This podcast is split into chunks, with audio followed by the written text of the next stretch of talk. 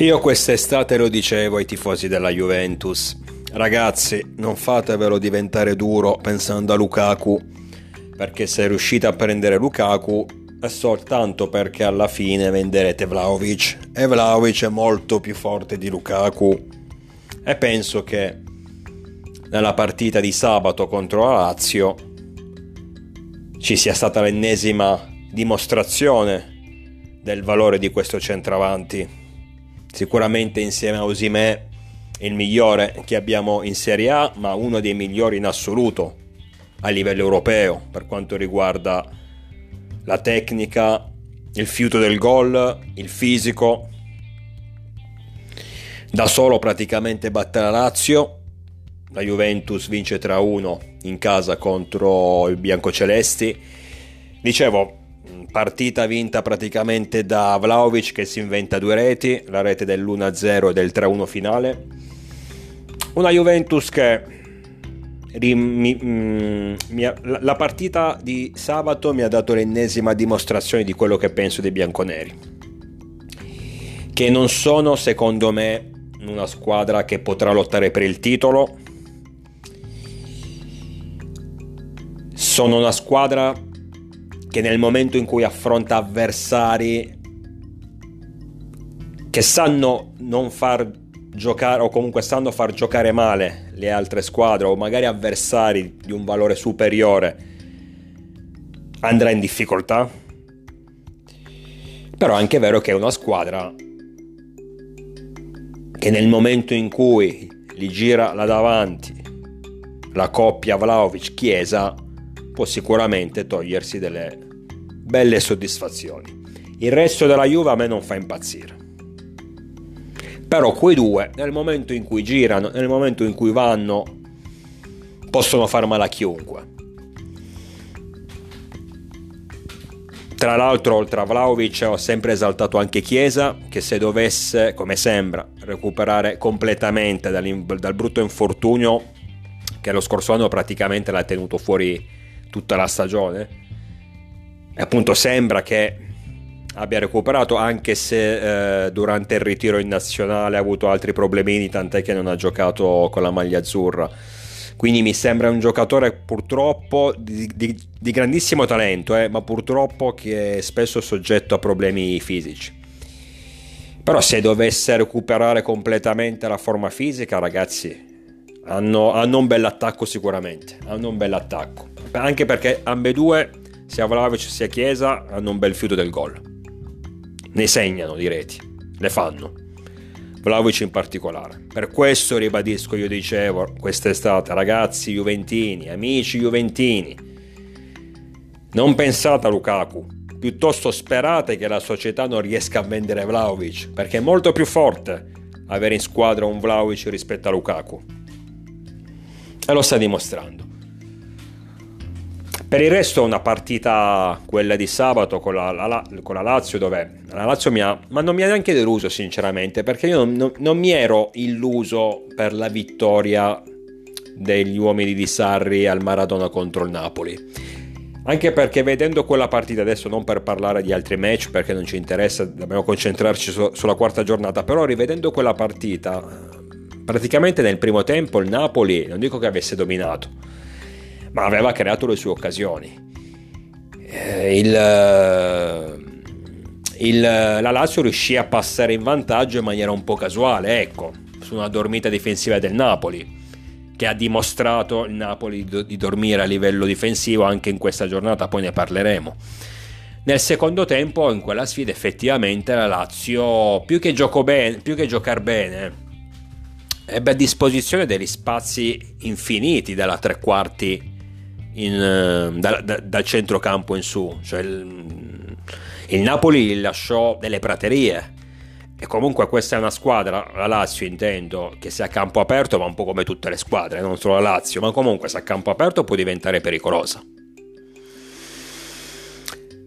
Per questo motivo, secondo me, me l'avevo già detto nel, nell'ultimo podcast eh, riguardo la terza giornata, se non ricordo male. Più che, de, più che meriti per la Lazio, che comunque ottenne sicuramente dei tre punti importanti, io vedevo dei demeriti del Napoli. ieri, eh, cioè sabato, scusate, ho avuto un po' la conferma. La Lazio, poca roba. Mm, mi chiedo, sinceramente, in una squadra come quella attuale, che non so ancora il motivo come mai sia, sia riuscita ad arrivare seconda lo scorso campionato, questo è il vero, diciamo, scandalo, il vero mistero.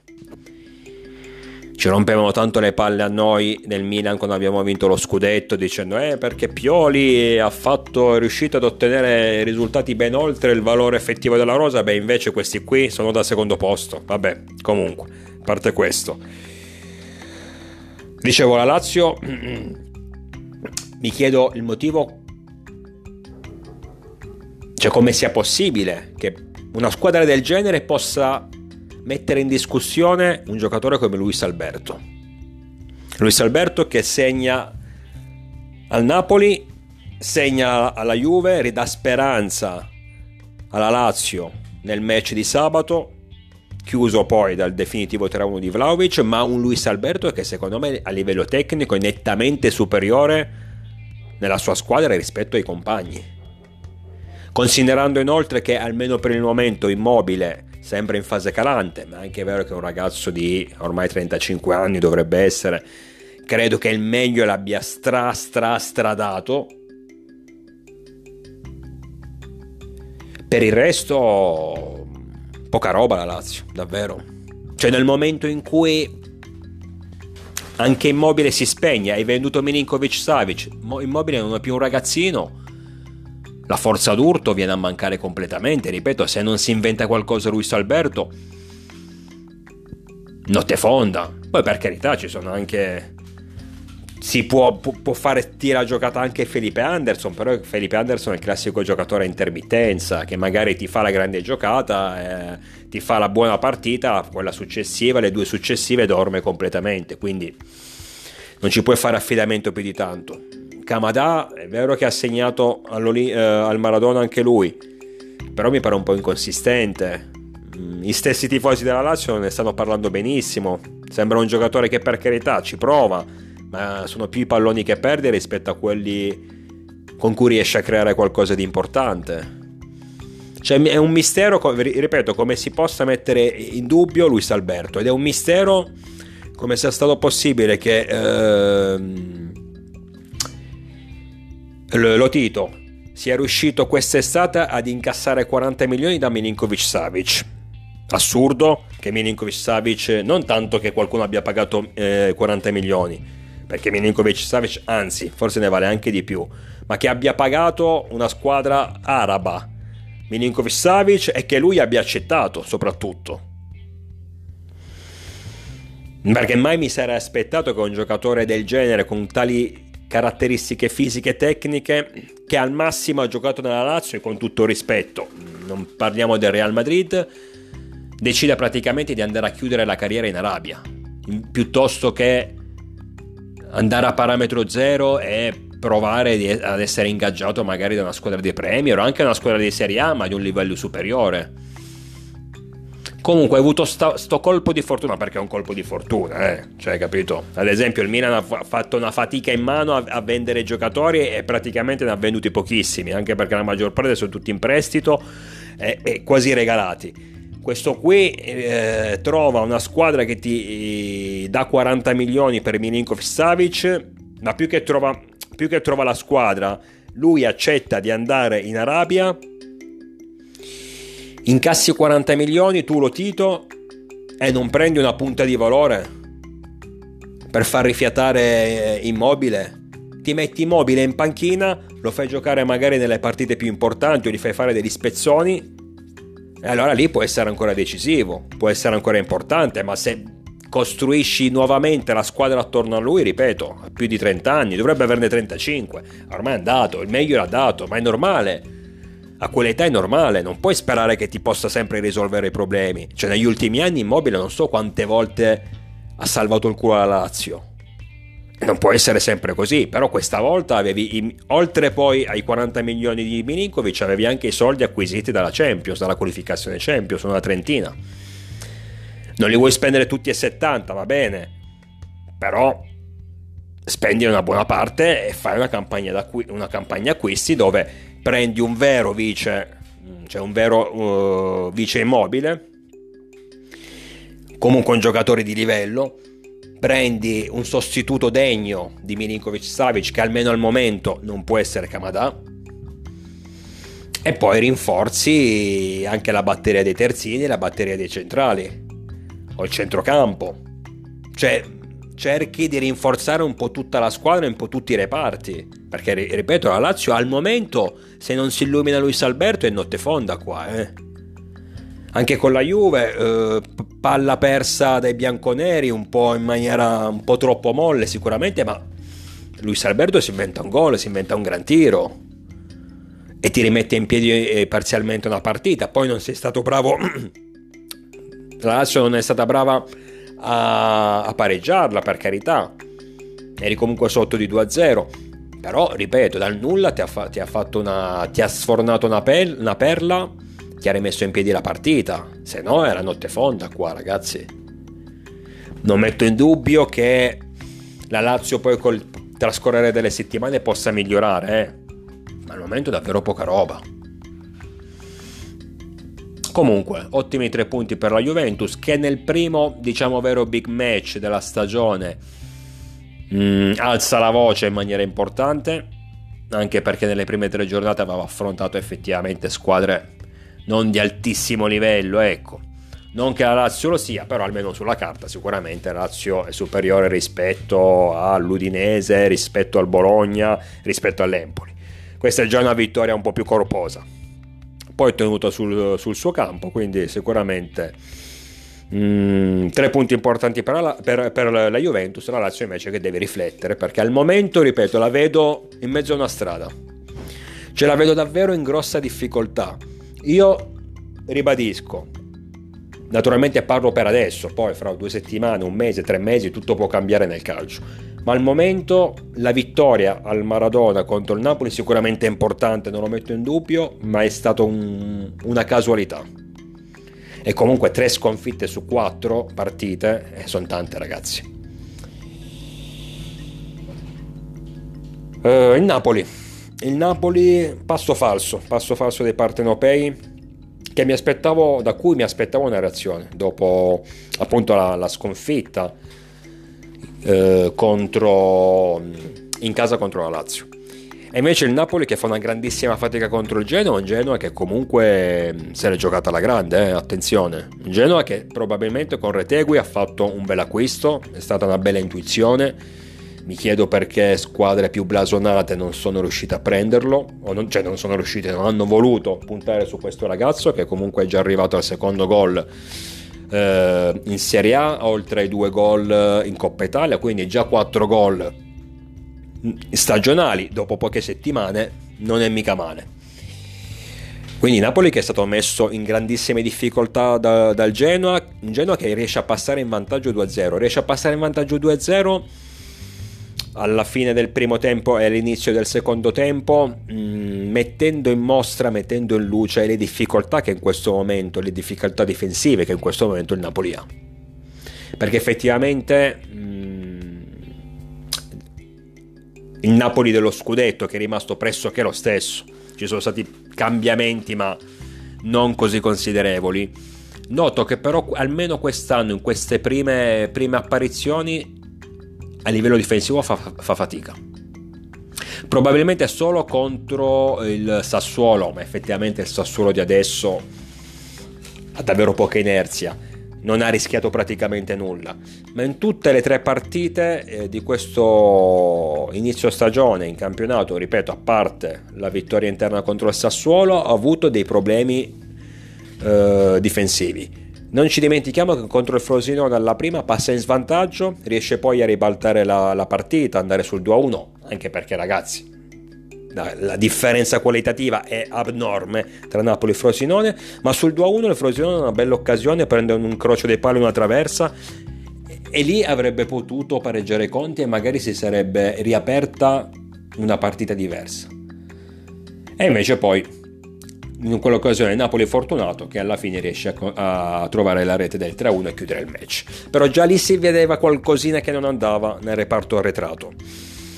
Problemi che si sono amplificati in maniera importante contro la Lazio, l'ho detto prima, nella ripresa soprattutto, spazi enormi in cui Felipe Anderson, Luis Alberto, Camadà riuscivano a andare avanti e indietro, a correre senza problemi, a trovare spazi senza problemi.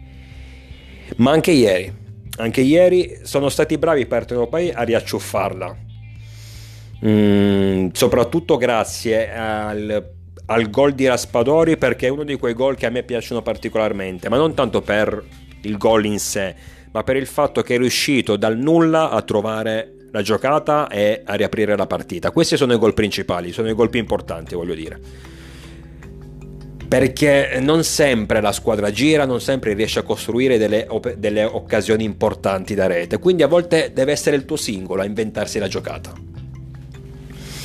Stesso, quello che è successo con Raspadori, il gol del 2-2 di Politano sicuramente bello perché un tiro sotto, sotto la traversa da pochi metri eh, di distanza, però è stata un'azione costruita, conclusa alla grande Napolitano ma costruita. Quello di Raspadori invece è stato un gol dal nulla, improvviso, prende palla, si gira, spara sotto il set. Quindi bravi partenopei a riprenderla, però ieri dovevano vincere. Ieri per cancellare eh, il passo falso contro la Lazio, la sconfitta anche inaspettata contro i biancocelesti dovevano vincere e invece si sono ritrovati a un passo dalla sconfitta perché ripeto il, Genoa va in vantaggio due volte, va sul 2-0 e ha anche delle occasioni per raggiungere la terza per, eh, per arrivare al 3-0. Poi eh, la giocata di Raspadori come detto prima, creata dal nulla, ha riaperto il match e lì la tecnica migliore, la qualità migliore da Partenopei alla fine si è imposta arrivando a trovare la rete del 2-2. Però con troppa, troppa difficoltà. Qua si sta vedendo in maniera netta la differenza tra il Napoli dello scorso anno che vinceva in scioltezza perché il Napoli dello scorso anno questa partita l'avrebbe vinta dopo mezz'ora. Dopo mezz'ora già, sarebbero stati già sul 2-0 a favore loro però, non a favore del Genoa. È il Napoli di quest'anno che invece ha troppa difficoltà. Per carità, non, siamo all'inizio. Non, ehm, ci può stare soprattutto quando cambia allenatore incontrare delle difficoltà anche se a me la scelta di Garzia un allenatore che ha fallito pure in Arabia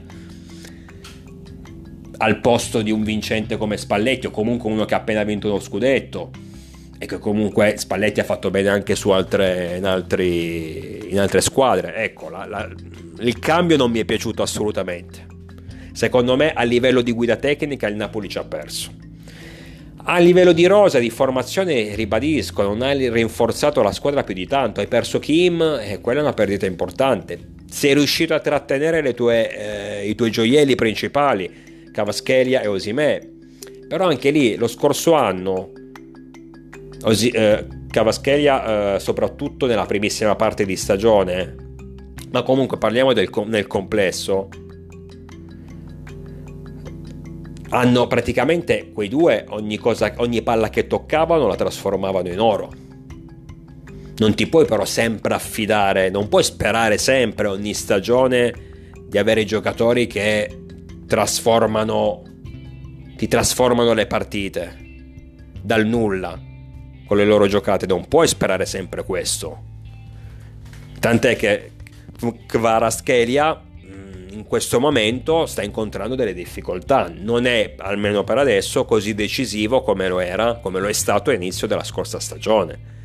Naturalmente il talento è sempre quello, è sempre un giocatore fortissimo, ci mancherebbe, può, può incappare in un periodo di crisi, non lo metto in dubbio. Allora vedi che però lì va in difficoltà. E se a questo ci aggiungi che a livello difensivo stai perdendo dei colpi, non so se è stato il motivo principale è l'addio di Kim. Può essere una coincidenza, non lo so sinceramente. Però vedo un Napoli molto meno duro e, e granitico dietro. Quasi è diventato troppo facile segnare al Napoli. E ribadisco, nel momento in cui hai questi problemi in difesa e lì davanti le tue stelle non brillano più come lo scorso anno, allora vedi che va in difficoltà. Allora lì sorgono tutti i limiti di questa squadra, che secondo me lo scorso anno è andata ben oltre le sue reali possibilità. La Roma la Roma ottiene la prima vittoria in campionato 7-0, tra l'altro gran risultato, però andiamoci cauti, andiamoci molto cauti, perché la Roma effettivamente ha affrontato la squadra al momento più in crisi della Serie A, la squadra che al momento sembra destinata ad una retrocessione certa, ossia l'Empoli. Che se non sbaglio l'Empoli mi pare abbia 0 punti, abbia 4 sconfitte su 4, eh. Quindi va benissimo, 7-0 un gran risultato, quindi ci mancherebbe, è giusto che i tifosi della Roma si esaltino. È anche vero che dopo tre giornate in cui hai estremamente deluso, ti ritrovi in casa davanti al tuo pubblico contro l'ultima delle ultime, ci manca pure che non fai una gran partita, ci manca pure che non ottieni tre punti. Poi ripeto, il fatto di aver fatti sette gol, se vai a vedere nello specifico, due o tre almeno sono proprio gol diciamo casuali, tipo il calcio di rigore che ti sblocca, perché poi le partite sono così ragazzi, ora io dico, ho sempre detto, il, il, il calcio è il, lo sport che amo, che seguo, però è lo sport più stupido al mondo. Anche perché nella maggior parte dei casi, in tantissime situazioni, de- una partita è decisa dagli episodi. Episodi casuali, episodi stupidi. Episodi che magari a te vanno bene questa volta e la prossima volta invece ti vanno male. Tipo dopo pochi minuti. Partita che secondo me, ripeto, non aveva storia perché adesso l'Empoli al momento è davvero più che sottoterra. Però dopo pochi minuti, palla in mezzo in area dell'Empoli, un giocatore, un difensore mm, empolese così, senza, senza prendere la palla con la mano, proprio in una... fa un fallo di mano ma che da, davvero, ma neanche nei, nei, pulcini fanno certe sciocchezze, cioè una, una roba che anche un, un, insegnante di scuola calcio alle prime armi ti, ti, ti dà uno schiaffo e ti dice ma che cazzo combini, dai. Quindi calcio di rigore, gol dell'1-0. Vedi, eh, già tu sei più scarso affronti una squadra comunque forte davanti al suo pubblico, gli vai a regalare dopo pochi minuti un rigore, allora va, lì, lì, te la cerchi. Gol del 3-0, se non sbaglio era il 3-0, il 4-0, ma mi pare il 3-0, anche lì autorete, creata dal nulla. Il gol di Cristante, grandissimo gol, ma se lo fa 10 volte non lo piglierà mai, mai, il 7 in quel modo, anche se è vero che comunque Cristante è un bel tiro da fuori, questo sì, però un po' un gol della domenica. Quindi il fatto che siano stati sette i gol è bello da vedere, bello nel tabellino, per carità, esalta soprattutto il tifoso che va allo stadio, che comunque dice cazzo, so, ho pagato il biglietto, almeno mi sono visto sette reti, però non cambia, non cambia il senso della storia, ossia che giusto esaltarsi, bella la vittoria della Roma, ottieni i tuoi primi tre punti, però contestualizziamo il tutto ricordati che hai affrontato l'ultima delle ultime in casa e venivi da tre partite, neanche alla fine non giocate malissimo, a parte quella contro il Milan, però tre partite deludenti, dove non avevi ottenuto uh, neanche una vittoria, soltanto un punto con la Salernitana, quindi ragazzi eh, c'è poco da esaltarsi. Poi ha segnato di bala, doppietta, eh, prima rete di Lukaku, quella del 7-0, per carità, è una di quelle serate che, che fa esaltare i tifosi in una maniera al, al massimo della potenza, tra l'altro una di quelle serate che servirebbe adesso a noi tifosi rossoneri dopo la batosta del derby, eh, per eh, riprendere un po' di vigore e di energia, però devi sempre contestualizzare.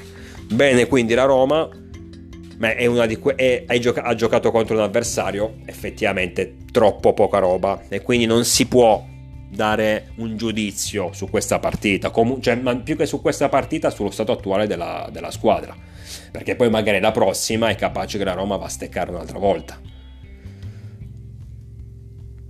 Comunque, sicuramente ottimi tre punti. E...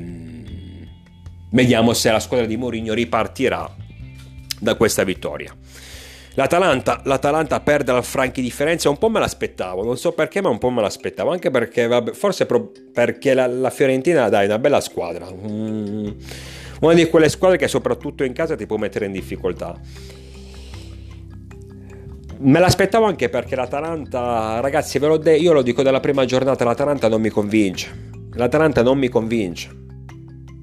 Tra l'altro, vedete, ha vinto, ne ha vinte due, ne ha perse due, ha vinto comunque contro due avversari che al momento ehm, non, non, oppongono tutta questa grande resistenza, Sassuolo e Monza. Ha perso contro il Frosinone, tra l'altro complimento al Frosinone per l'inizio di campionato straordinario. Anche ieri grande, grande vittoria 4-2 proprio contro il Sassuolo in rimonta perdeva 2-0 ed è riuscita a ribaltare la partita, quindi grande Sassuolo, grande Frosinone, scusate. Perde col Frosinone, perde col, con la Fiorentina. Il gol del 3-2 della Fiorentina di Quamè è stata un po' un colpo di sfortuna perché la palla in mezzo all'area viene casualmente colpita da un avversario, da un difensore dell'Atalanta e finisce praticamente davanti al portiere con Quamè che deve soltanto spingere la, la, la palla dentro quello sì, però ragazzi l'Atalanta non mi convince. Sento che tra pochi, tra pochi podcast toglierò l'Atalanta come una delle squadre pretendenti per i primi quattro posti. Perché ripeto, questo podcast qui, l'unico in cui settimanalmente non parlo del Milan, ma parlo delle nostre dirette avversarie, cambia anche in base ai valori della classifica. Perché è normale che se fra due, fermo restando che io spero che il Milan si giochi i primi quattro posti no, quest'anno. Però, fermo, però volevo, uh, volevo dire, se fra due o tre mesi la Juve me, me, la ritrovo che adesso a 10 punti per dire, no? 10 punti dal quarto posto e mi ritrovo un to, la Fiorentina stessa al terzo posto, allora lì metto la Fiorentina come diretta avversaria per il Milan. Al momento siamo solo alle prime quattro giornate, quindi parlo delle squadre, diciamo, classiche, avversarie. L'Inter, vabbè, ma dell'Inter purtroppo ho già parlato e sappiamo i motivi perché ho già parlato dell'Inter. Comunque Juventus, Napoli, Roma, Lazio, Atalanta, ma perché l'Atalanta negli ultimi anni è sempre stata nei piani alti della classifica. Però ritornando al match del Franchi, ripeto, ho la sensazione che tra poco l'Atalanta la, la, la, vediamo più su questo, su questo podcast. Eh, non, non, mi convince. Non mi convince, non mi ha impressionato quando ha battuto il Sassuolo, soprattutto non mi ha impressionato il gol di De Ketelaere. Anche perché, vi ripeto, vedendo il gol, voglio dire, non mi pare il gol di, un, di, di sto gran fuoriclasse ho detto e ribadisco che in realtà io tifo per l'Atalanta, che arrivi dietro di noi naturalmente, ma che arrivi tra le prime quattro e tifo per De Ketelaere che possa fare una grande stagione, ma perché in questo modo i bergamaschi riscatterebbero il belga e noi a fine anno ci ritroveremmo in tasca circa una trentina di milioni, un 26 milioni di euro. E sarebbe un'ottima cosa, anzi qualcosa in più considerando i bonus, sarebbe un'ottima cosa, ma di questo passo non lo so.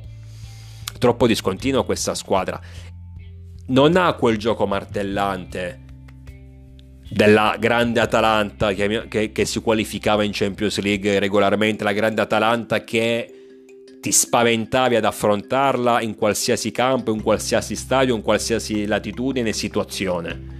Non ha più quel gioco martellante. È una squadra sempre pericolosa, è una squadra con degli elementi importanti. Ad esempio, Lukman è tornato al gol. Ehm, però non mi, mi, sembra, ecco, mi dà la sensazione che può fare 30 ma non riesce mai a fare 31. Quando deve, deve compiere il passo decisivo, inciampa. Anche ieri, mm, passa in vantaggio, viene ribaltata sul 2-1 da una Fiorentina che ha dimostrato gran carattere, oltre ad avere comunque dei, dei buoni giocatori, riesce a pareggiare all'inizio della ripresa, allora lì la grande squadra che punta uno dei primi quattro posti deve, riusci- deve riuscire a riportarsi in vantaggio anche perché la Fiorentina ragazzi comunque si è appena preso 4 gol dall'Inter. Magari ancora fragile a livello eh, di testa. Allora lì la grande squadra deve fare il passo in più e ribaltare la, definitivamente la partita e portarsi a casa i tre punti e invece sbaglia anche in quel caso commette un errore difensivo e Kwame, la punisce. Tra l'altro la sfiga, apro una parentesi, Kwame l'avevo preso al fantacalcio, poi finita l'asta, eh, tutti noi partecipanti no? nel fantacalcio a cui appunto partecipo, abbiamo avuto tre giorni di tempo per eventualmente modificare qualcosina se non eravamo convinti e io ho dato via qua me per prendermi Milik pensando poi ma Milik è ancora vivo, gioca ancora a calcio, è un giocatore professionista o ha cambiato totalmente mestiere perché io non lo vedo più, non ne sento più parlare. Poi ho scoperto che per carità Milik è ancora vivo, è un giocatore della Juventus, quindi, oddio, magari qualcosina potrà fare, però intanto Kwame me l'ha messa in culo segnando subito la partita successiva. Quindi, perfetto. Mi sarebbe servito tra l'altro questo gol perché sono messo un po' maluccio in questa giornata, però vabbè, chiusa parentesi. E quindi niente, Atalanta ancora incompiuta. Atalanta ancora incompiuta, Atalanta che non riesce a convincermi almeno per il momento. Fa qualcosa di buono, ti batte bene, eh, ti batte bene il Monza, doppietta di Scamacca, e poi il passo falso con la Fiorentina. Ti batte bene il Sassuolo e poi passo falso col Frosinone. Questo andamento da gambero, vado un po' avanti e vado un po' indietro, non ti porta a nulla di buono. Quindi per il momento la, l'Atalanta male. Detto questo ragazzi, abbiamo parlato anche della quarta giornata, adesso noi ci concentriamo su domani sera alle 18.45, c'è la prima di Champions dobbiamo assolutamente avere una reazione. Non un'erezione, ma una reazione. Anzi, noi, noi tifosi dobbiamo avere un'erezione nel vedere il Milan domani, dall'eccitazione delle belle giocate e, del, e della vittoria, spero. Ma i giocatori in campo devono avere una reazione. Perché l'onta vergognosa del derby perso in quel modo, che non si cancellerà assolutamente battendo solo Newcastle, ma devi, devi, mangiarne di pagnotte per cancellare quell'onta, a meno che mi batti Newcastle 8-0, dici che cazzo 8-0, dai. Allora ti perdono, ma tanto non succederà. Anzi, al momento già un 1-0 per noi sarebbe tantissimo, quindi... Quindi l'onta, si, l'onta della vergogna non si, non si, cancella, però magari se già inizia a ottenere i primi tre punti in Champions alla prima giornata del girone, magari qualche macchia inizia a sbiadirsi. Però sicuramente, ora a parte gli scherzi, voglio assolutamente una reazione da parte dei nostri ragazzi. Ne parliamo domani sera dopo la partita, io vi aspetto numerosi, naturalmente sempre con il diavolo dentro.